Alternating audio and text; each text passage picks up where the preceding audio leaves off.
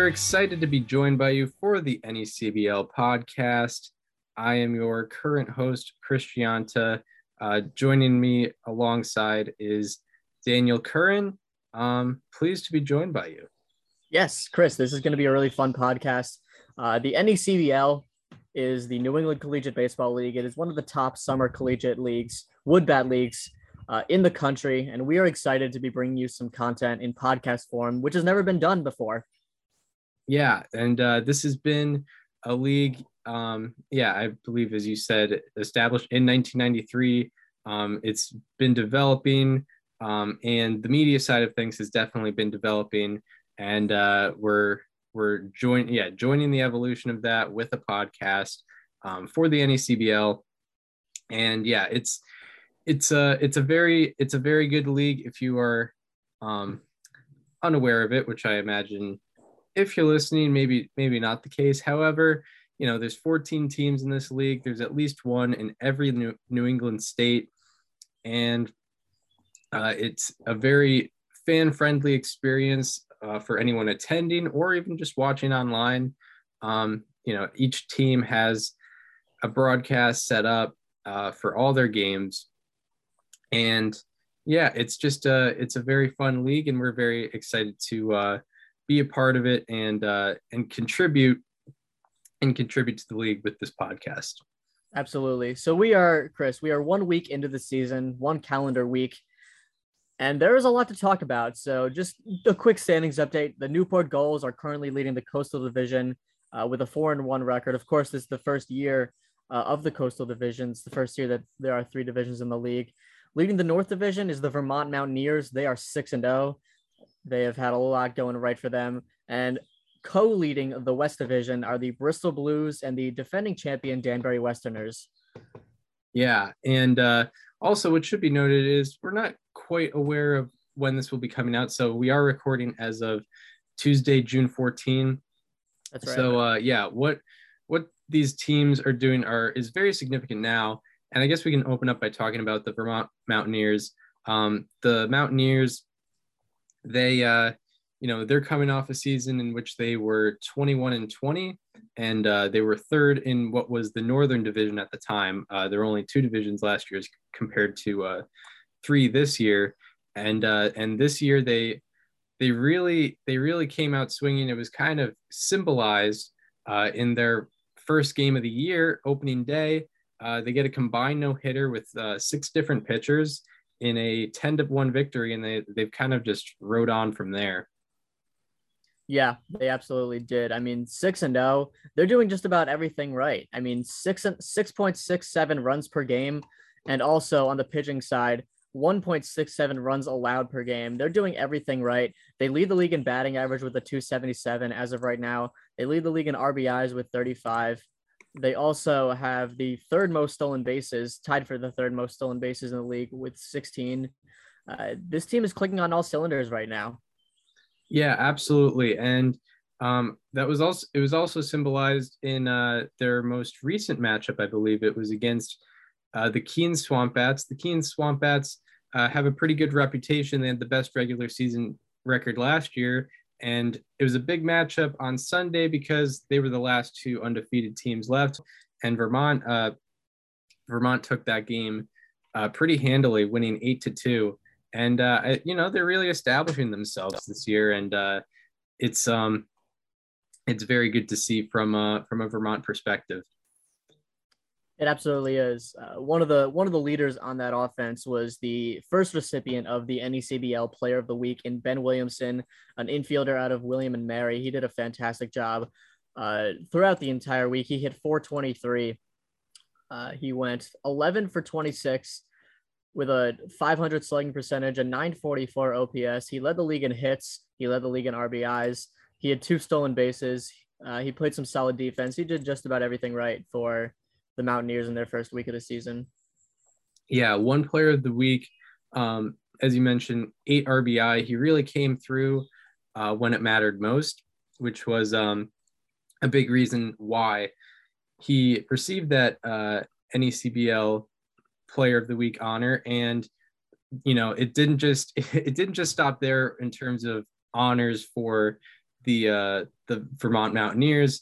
They had two position players in the NECBL weekly honor roll, and also a pitcher in their, one of the five pitchers in the weekly honor roll was a Vermont Mountaineer. I guess we'll start off with talking about the two position players in that weekly honor roll. And yeah, one of them was Evan Fox out of Stony Brook, who was, kind of a key guy in terms of getting on base. He had a 429 on base percentage throughout the week, as well as 5 stolen bases, which leads the team. That was, he was very effective for the Mountaineers, and a big reason why that offense was doing what it was able to do. And then, of course, there was Jerry Syracusa out of UMass Lowell, who also had a very good week.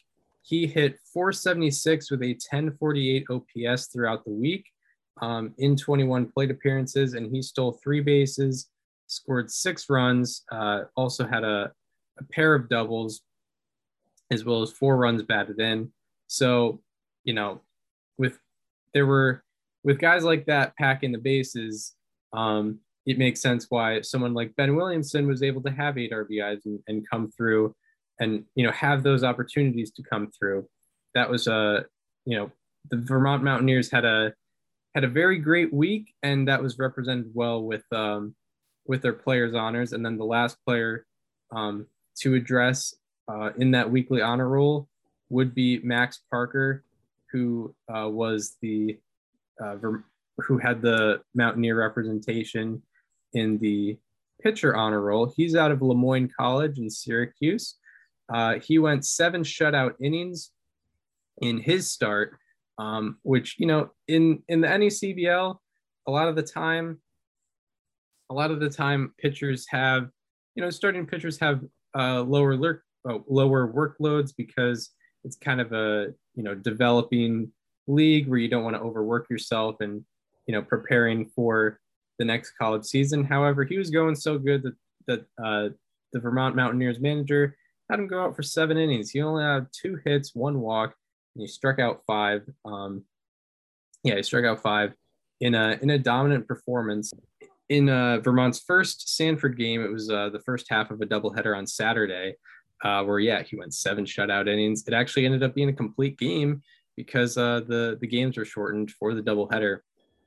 So yeah, big congratulations to all 4 of those Mountaineers representatives for the weekly honor roll. They went 6-0, and you could tell by their representation. But yeah, they're not the only good team in the NECBL. They're not even the only good team in the North. Not the only good team in the North. The Keene Swamp Bats have also done an excellent job this season. They were 4-1. Of course, they were undefeated up until they faced the Mountaineers, and they also were well represented on the NECBL honor roll. They had 1 pitcher and 1 hitter, and their hitter was Dan Covino, a middle infielder out of Central Connecticut State University. He did a fantastic job throughout the week with a 1046 OPS. Did just about everything right. Got on base at a 546 clip, had a 500 slugging, a 444 batting average. Just did a fantastic job. 8 hits, 3 stolen bases, 4 walks. Just about every facet of his offense was where you want it to be. Also on the honor roll for Keene, and also out of Central Connecticut State University, is Vincent Spazocco on the pitching side of things. He also had an excellent outing during the week. 7 1/3 innings pitched, 1 hit, 0 earned runs, 1 walk, and 4 strikeouts. Did an excellent job. And he did really well in his 2 outings, one against Winnipesaukee on June 9th, 6 innings pitched, no earned runs, 1 hit allowed, 1 walk, and 3 strikeouts. And then the other one, in that loss in Vermont, he pitched in relief an inning and a third, no hits, no base runners, 1 strikeout. Did an excellent job, and that earned him a spot on the honor roll. Yeah, Keene well represented as well, and that that North Division, the top of that North Division, it looks very intriguing now, and I imagine that will remain that way. And I imagine there's also going to be some more teams in the North that have similar success and you know, battle Keene and Vermont at the top of that North Division. Keene is a very intriguing team, especially their pitching. Their pitching staff has an average age of 19 years and 5 months old. And they have a 2.45 ERA as a team. They haven't given up a home run yet. They've only given up 5.7 hits per nine innings, which is the third best in baseball in the NECBL. Yeah, that's been one of their biggest assets so far this season, as well as their offense, which also leads the NECBL in OPS. Yeah, and Keene's pitching staff, they have some guys from some pretty high profile schools. They have Matthew Buchanan from University of Virginia. Grayson Carter is a Vandy boy out of Vanderbilt. Adam Dowler coming from Louisville. Alex Green also from University of Virginia. There's some heavy NCAA tournament representation just in the pitching staff alone for the Keene Swamp Bats. So I guess that can transition into some of the other division leaders that we previously alluded to.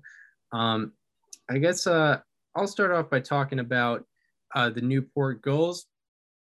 Last night, this is being recorded Tuesday, June 14th, but last night had the pleasure of watching the Gulls and the Sharks battled out for the top of the Coastal Division. It was a really back and forth matchup. There was, Martha's Vineyard, they scored 2 runs in the top of the first, and then Colton Ledbetter out of Samford, he, responded immediately in the bottom of the first with a 2-run home run. And then, Newport eventually got out to a 4-2 lead, but Martha's Vineyard crept back in. But then Newport responded immediately by getting 2 runs in the bottom of the seventh, and they ended up winning 7-4. And Newport, they lost their first game of the season, but they've won 4 in a row since. And they got an offense that can really pack a punch. They have, as I mentioned before, Colton Ledbetter out of Samford. He has a 935 OPS this year and 5 RBI. Trent Farquhar is a big impact in the middle of that Gulls lineup. He was the cleanup batter on Monday, and he went 3 for 4 in that game. He's out of Bowling Green State University, and so far in the 5 games that Newport has played, he's hitting 364 with a 1406 OPS. He's got a home run and a triple on the year, as well as 5 walks in 18 plate appearances. So, and another person that should be mentioned on that Newport lineup is Sam Kulasingham out of the Air Force Academy. And he, like Farquhar, has an OPS over 1,000. He's hitting 333 with an 1122 OPS. He has 2 home runs on the year in this short season so far. So a lot to look for in the middle of that Newport lineup. So that offense packs a punch, but they also have had a very dominant pitching performance. Dominic Caracci, in his first start in the NECBL, had a dominant performance where he went 6 innings. He allowed 3 hits, no walks, and he struck out 11 batters.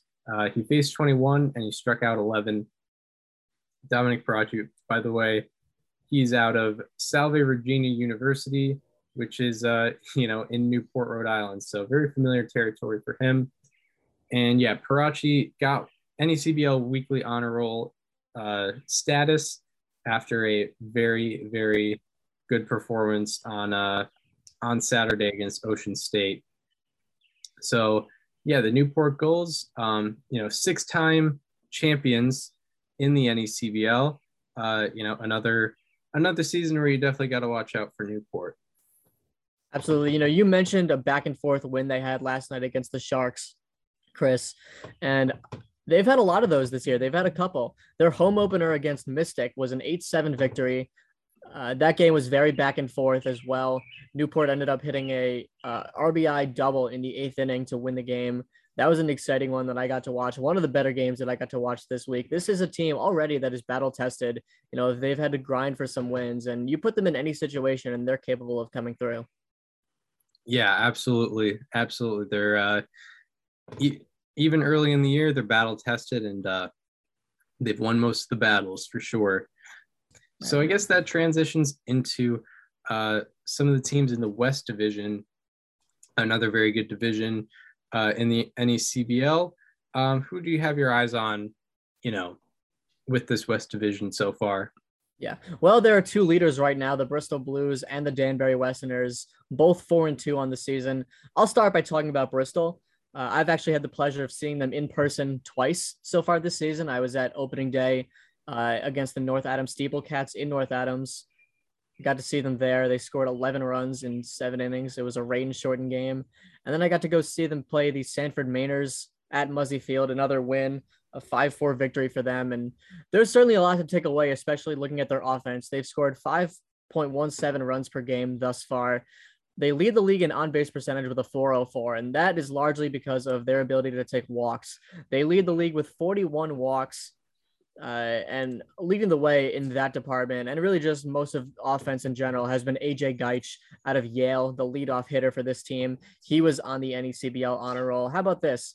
In 6 games thus far, he is slashing 333, 655, 400 for a 1055 OPS. That's right, a 655 on-base percentage, 14 walks in 30 plate appearances. That is almost a 50% walk rate, which is tremendous.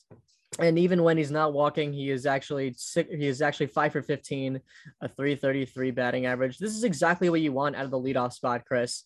In opening day in North Adams, he took 4 walks, and he just hasn't really stopped since. And it's been very cool to watch a guy with that much plate discipline. And I mean, there is nothing more that you could ask for out of the top of your lineup. Yeah, absolutely. AJ Geich has been someone very, very intriguing to watch coming out of Yale University. Really great plate discipline, great plate discipline shown from him throughout the week, and should be interesting to watch for the rest of the season. Bristol has 4 guys in their lineup, their regular lineup, that have a 400 on base percentage. One of them is Cal Perillo out of Rhode Island College. He's been awesome this year, a 462 on base percentage, which has been tremendous. Griffin Arnon out of Elon University, a 440, and then Derek Tenney with a 409 OEP. He is out of University of Hartford. So, you know, it's been a team effort. AJ Geich is certainly leading that, but I mean, they have a skill for sure. Yeah. And there is another team in that West Division that's, right with the Bristol Blues, and that is the Danbury Westerners in the same state as the Bristol Blues and division. And they've just kind of been kind of really winning as a team. They're, everyone's pretty much contributing. And as a team, they have the 5th highest OPS in the NECBL. And then if you want to go individually, someone that had a very good week was Jack Bowery out of Marist College, who had 2 appearances for the Danbury Westerners, where he went 8 shutout innings. He struck out 6 batters, only allowed 4 hits, and only 1 walk as well. So I guess, an honorable mention of the honor roll, going 8 shutout innings, that's very hard to do. And Jack Bowery was able to do that in his 2 appearances. Very good. Only 18 years old, by the way, and should be making an impact for this Westerners team, as well as Marist College in the upcoming future. So, yeah, Danbury, an interesting team for sure.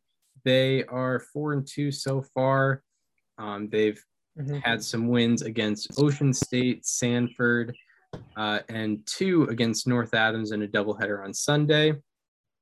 And definitely another team to look out for at the, pretty much tied for the top of that Western Division.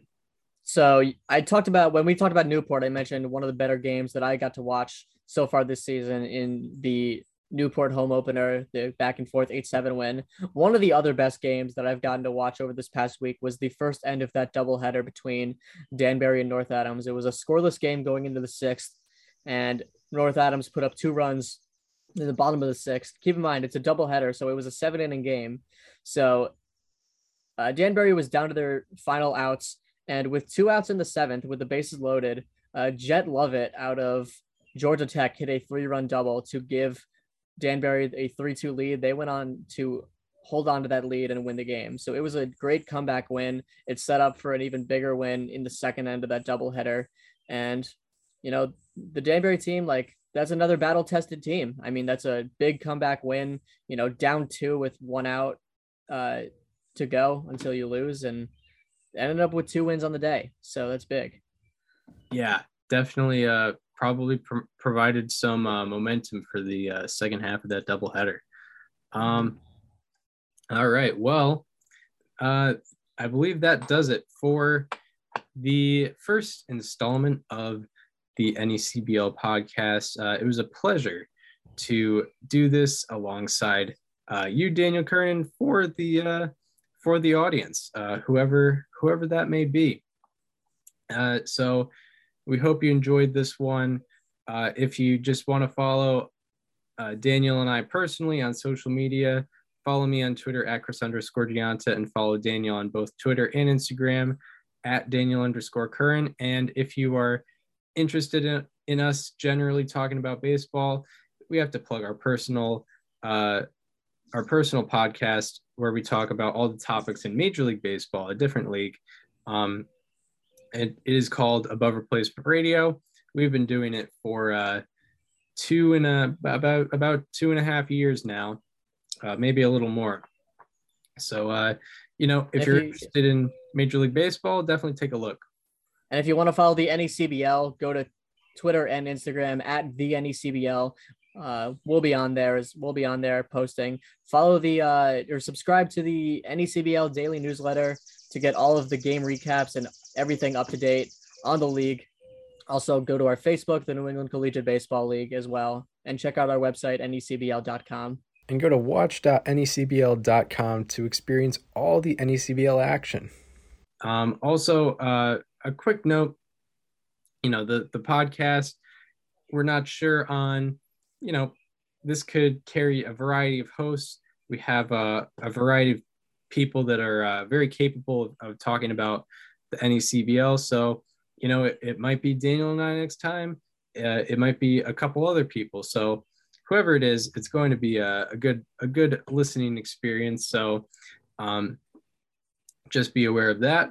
And yeah, we hope you enjoyed this one, and we hope you come back for episode 2.